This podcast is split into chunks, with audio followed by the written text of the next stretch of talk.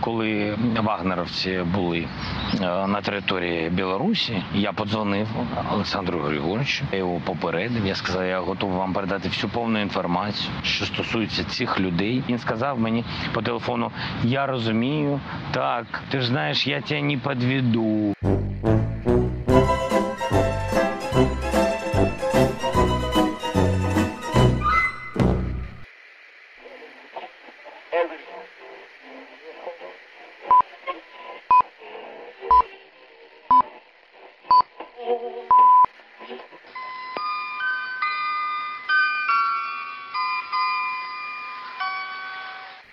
Доброго дня, шановні слухачі. У мікрофона Микита Корнієв, і це інформаційна передача на Радіо Епоха.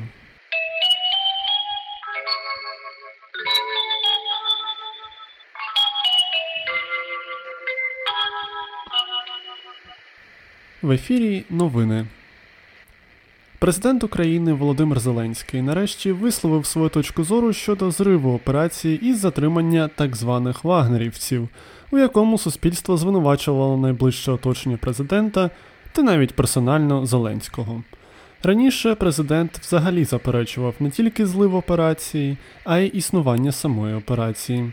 Тим не менш, минулого тижня під час інтерв'ю представниці телеканалу, називати який у професійному середовищі вважається моветоном, Зеленський заявив, що ця операція взагалі не була операцією власне українських спецслужб, а ідея цієї операції належала так званим іншим країнам. Далі Зеленський подякував Богу, що російських найманців затримати не вийшло. Адже, на думку президента, успішне проведення цієї спецоперації принесло б за собою цілий ряд іміджевих та економічних втрат. Щоб підкріпити цю думку, Зеленський навів приклад із затриманням білоруського опозиційного журналіста Романа Протасевича, через яке практично всі цивілізовані країни світу почали вважати поточний білоруський режим європейським Сомалі. Президент України навіть поділився деталями про те, що він персонально телефонував у Мінськ звичайному вусатому пенсіонеру, який чомусь вважає себе Фіделем Кастро 2.0. І цей пенсіонер пообіцяв Зеленському після затримання на території Білорусі передати російських найманців Україні. Втім, після затримання вагнерівців раптово сталося інше. Російські найманці повернулися в Російську Федерацію, а Зеленський, виходить, фактично зізнався у тому, що персонально зірвав спецоперацію із затримання вагнерівців. Експерти з написаних правил Радіо Епоха нагадують, що, по-перше, після бійки кулаками не машуть, і по-друге, після потрапляння у незручну ситуацію не варто поширювати неприємну субстанцію на оточуючих та навколишнє середовище. На жаль, у Офісу президента нема таких кваліфікованих експертів, як тут у нас на Радіо Епоха, тому після виходу інтерв'ю Зеленського в ефір комунікаційникам ОП довелося оперативно публікувати пояснення до гучних заяв президента. Зокрема, у заяві йшлося, що Зеленський спілкувався з білоруським пенсіонером, нібито вже після затримання вагнерівців у Білорусі. А саме через те, що мінський вусань з диктаторськими замашками зрадив довіру президента України, останній обірвав усі контакти з білоруським підстаркуватим самодержцем. Розпач, фрустрація, злість, біль. Ні, це не емоції після гри чоловічої збірної України з футболу проти збірної Австрії. Це емоції експертів Радіо Епоха зі зради, які вони прожили під час та після перегляду інтерв'ю Зеленського. Експерти впевнено дають цій ситуації 10 балів зради з 10.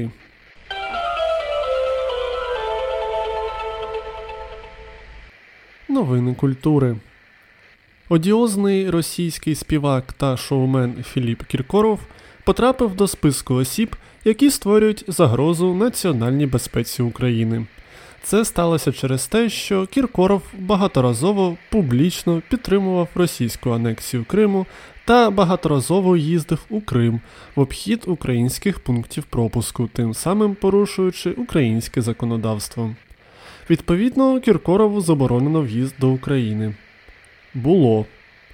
Після звернення СБУ рішення щодо Кіркорова відкликали. Можливо, сприяло відеозвернення Кіркорова, у якому той заявив, що пишається потраплянням у так званий нев'їзний список.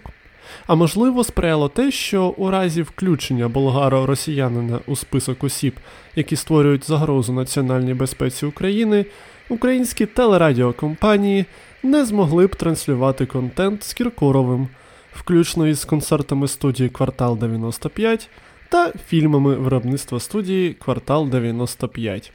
Так чи інакше, Служба безпеки України, яку наразі очолює екс-керівник студії Квартал 95 Іван Баканов, буде доопрацьовувати питання Кіркорова, про що йдеться у роз'ясненні прес-служби відомства для громадського. Тим часом експертна комісія, що складається з експертів Радіо Епоха з послідовності та експертів Радіо Епоха зі зради, повідомляє, що минулого тижня у Києві відбулися концерти російського з дозволу сказати репера Басти, який, як і Кіркоров, підтримує російську окупацію Криму та неодноразово там виступав. Більше того, так званий Баста судив творчий конкурс, присвячений будівництву Кримського моста, а також знімався у окупованому Криму у фільмі Кеди, де грав роль військового, який служить у нібито російському Криму. Акції протесту та суспільний розголос не завадили росіянину провести концерти у Києві, і це сталося, до речі, вже не вперше. Під час минулих київських гастролей киянин спитав Басту про Крим, за що охоронці репера напали на чоловіка. Експертна комісія Радіо Епоха дає цій ситуації 8 балів зради з 10.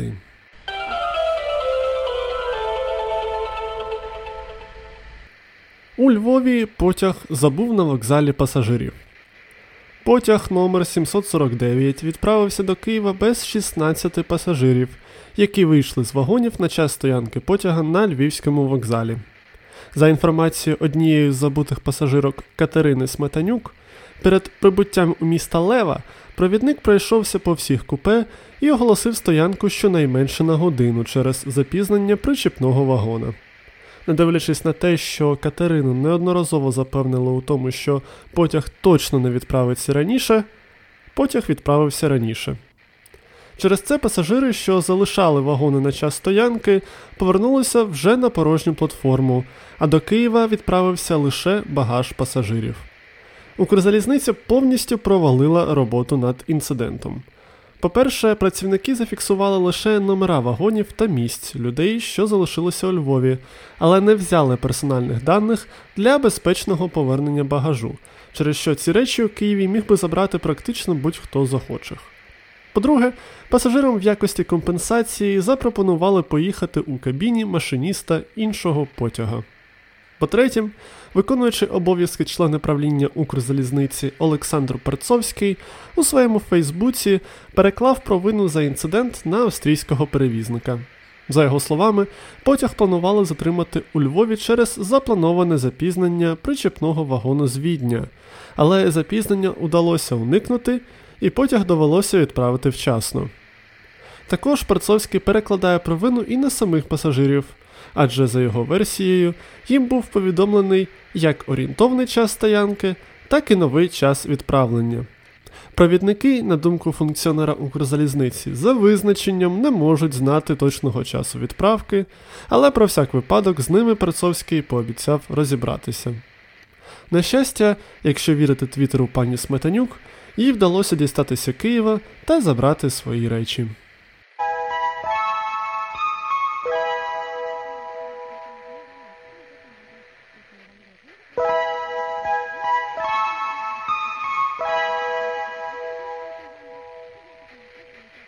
Якщо хтось і знає щось про подорожі з пригодами, то це кореспондент Європейського бюро Радіо Епоха Василь Полянський.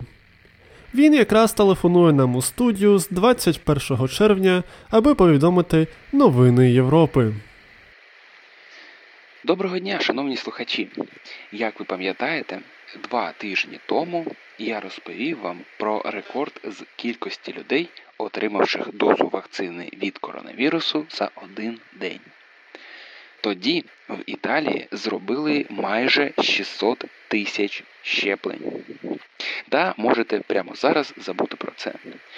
Наші південні сусіди турки побили цей рекорд. За інформацією Херіет, 14 червня у Турції дозу вакцини від коронавірусу отримало неймовірних 842,5 тисячі людей. Для порівняння за ці два тижні в Україні загалом зробили менше 700 тисяч щеплень. Наразі 4% українців отримали хоча б одну дозу вакцини. Менше 1% пройшли повну вакцинацію. Зберігайте спокій, вакцинуйтеся, живіть довго та процвітайте. З вами було Європейське бюро Радіо Епоха. Нехай щастить!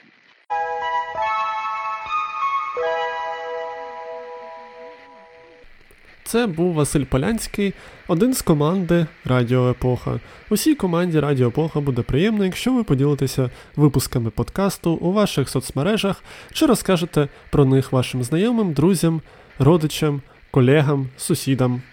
Також буде приємно, якщо ви залишите коментарі, підпишетесь на наші соціальні мережі, особливо на Телеграм. До речі, зовсім скоро у наших соцмережах буде цікава новина, яка, сподіваємося, вас зацікавить. Щоб прочитати цю цікаву новину, будь ласка, підписуйтесь на наші цікаві соцмережі. Посилання будуть у описі.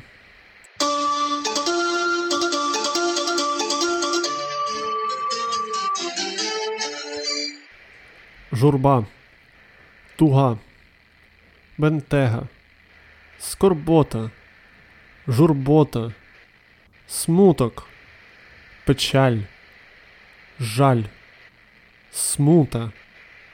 Ні, це не емоції після перегляду інтерв'ю президента України Володимира Зеленського одному з так званих українських телеканалів. Це емоції після перегляду гри чоловічої збірної України з футболу проти збірної Австрії. Не дивлячись на абсолютно провальну гру наших хлопців проти австрійців, українська збірна все-таки пролізла у плей-офф чемпіонату Європи.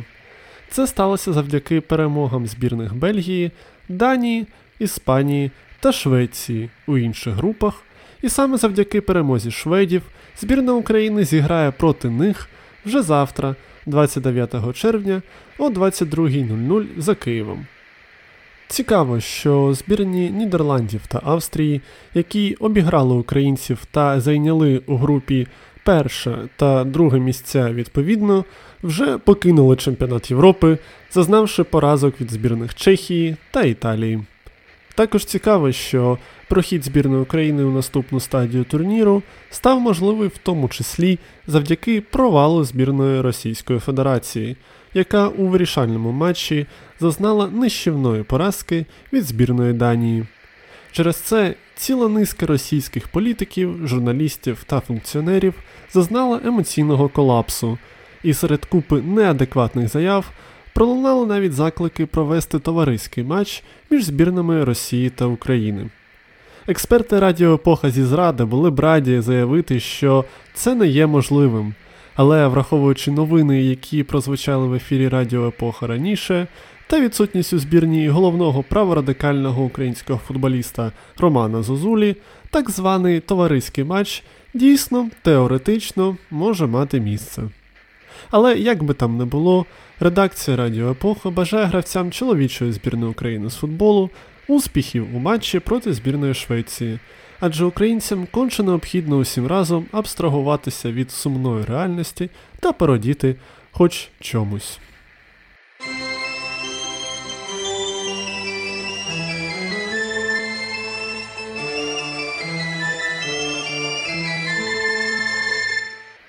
Нас оточує тотальна зрада, і ми розуміємо, що попередніми новинами могли вас засмутити, шановні слухачі. На жаль, щоб компенсувати це, ми не можемо покатати вас у кабіні машиніста потяга, але можемо надати ефір нашій запрошеній експертці Катерині Морозовій з черговою порцією цікавинок. Доброго дня, шановні слухачі! А я до вас дійсно з новинами, сподіваюсь, цікавими. Глово працюватиме цілодобово у великих містах. Сервіс доставки продуктів та інших предметів працюватиме в Києві, Харкові, Дніпрі та Львові віднині цілодобово. В Одесі сервіс вже працює цілодобово протягом двох тижнів. Доставка здійснюватиметься в тому ж радіусі і коштуватиме стільки ж, скільки і в день. Асортимент замовлень, звісно, буде не таким широким, проте обіцяю, що замовити вночі можна буде не тільки цілодобовий фастфуд. Наприклад, у Glovo будуть додані мережі супермаркетів, декілька аптек, а також магазини мереж АЗС. Найбільший вибір буде, звичайно, у киян, що зможуть замовити їжу з ряду цілодобових закладів. До речі, наразі Glovo покриває вже 33 українських міста. У Запоріжжі правоохоронці викрили злочинця, що розкладав закладки на кладовищі. Як повідомляє офіційний сайт Нацполіції, 25 червня під час патрулювання території кладовища у Заводському районі міста Запоріжжя батальйон патрульної служби СКІФ виявив підозрілого чоловіка. Підозрілість чоловіка проявлялась у тому, що він куперсався біля могил та фотографував їх. Спецпризначенці припустили, що навряд чи чоловік доглядає за могилами всієї рідні, а скоріш він робить закладки та передає координати схованок майбутнім покупцям. І мали рацію. Дивним відвідувачем кладовища виявився 30-річний місцевий мешканець, який до того часу вже встиг зробити 39 закладок і сфотографувати їх на телефон. Наразі злочин продовжує розслідуватись. Тернопільський держслужбовець виготовив візитки з в'яленого м'яса. Голова Копичинецької громади Богдан Калічавий креативно поставився до власних візиток. Замість звичайних паперових держслужбовець виготовив візитки із в'яленого м'яса. А точніше, він взяв прозорий клейкий папір зі своїми контактними даними та наклеїв його на шматки джерки. Виявляється, цей формат візитки не випадковий. Адже копичинці відомі своїми ковбасними та м'ясними виробами. Ось як держслужбовець прокоментував своє рішення. Не візитка Яроша, звичайно, а просто візитка мера ковбасної столиці. Редакція Радіо Епоха припускає, що у інших депутатів може також з'явитись бажання відмітитись на традиційних продуктових наборах перед виборами. Головне в цій справі пам'ятати, що їжа все ще не реклама. А наступною в нашій передачі буде реклама народних прикмет у рубриці Народна погода.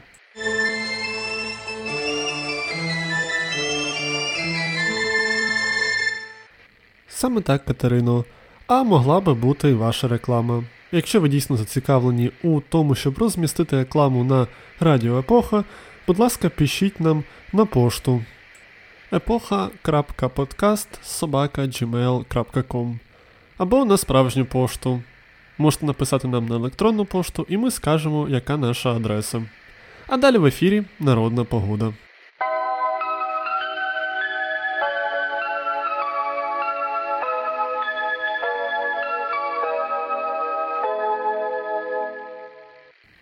Друге липня зосима. Якщо в цей день бджоли швидко летять до своїх вуликів, то скоро дощ. А якщо стають злішими, частіше жалять, треба очікувати на посуху. А у випадку, коли бджоли просто сидять на стінках вулика, варто готуватися до сильної спеки. 3 липня. Мефодій павутинний. У цей день за передбачення погоди відповідають павуки. Якщо в цей день вони не розкидають павутиння, буде дощ або буря. А якщо знову плетуть павутиння, очікуйте зміну погоди на краще. Щоправда, погоду у цей день міг передбачити не тільки павук. Якщо жаба в траву виповзла, також чекайте дощу.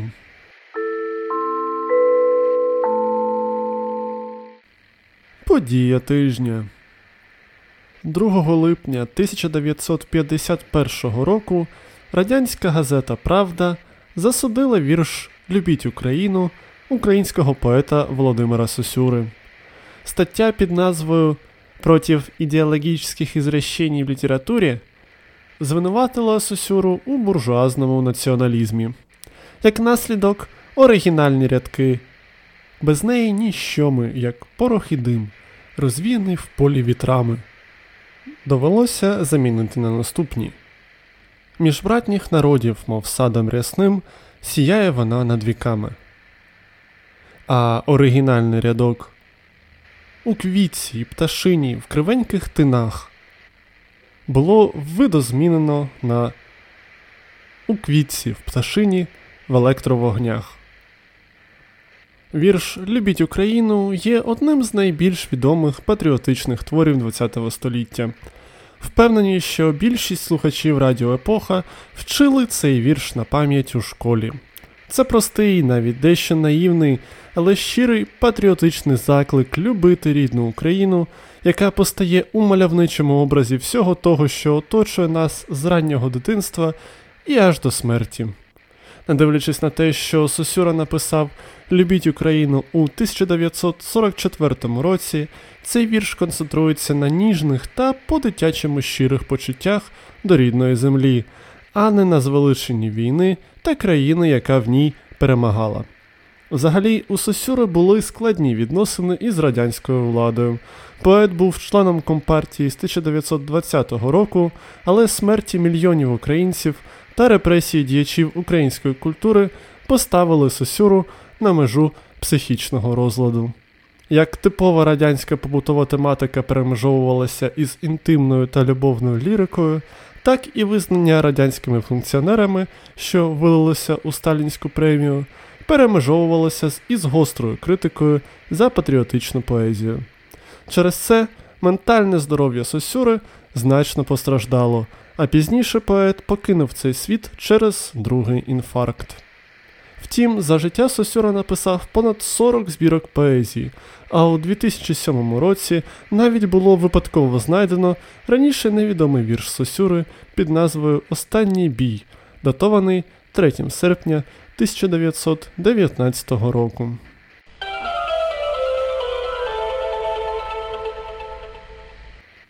На цій ноті інформаційна передача на Радіо Епоха прощається з вами. Любіть Україну, як сонце любіть, як вітер і трави, і води. Годину щасливу і в радості мить. Любіть у годину негоди. Любіть Україну у сні й наяву, вишневу свою Україну, красу її, вічно живу і нову, і мову її солов'їну.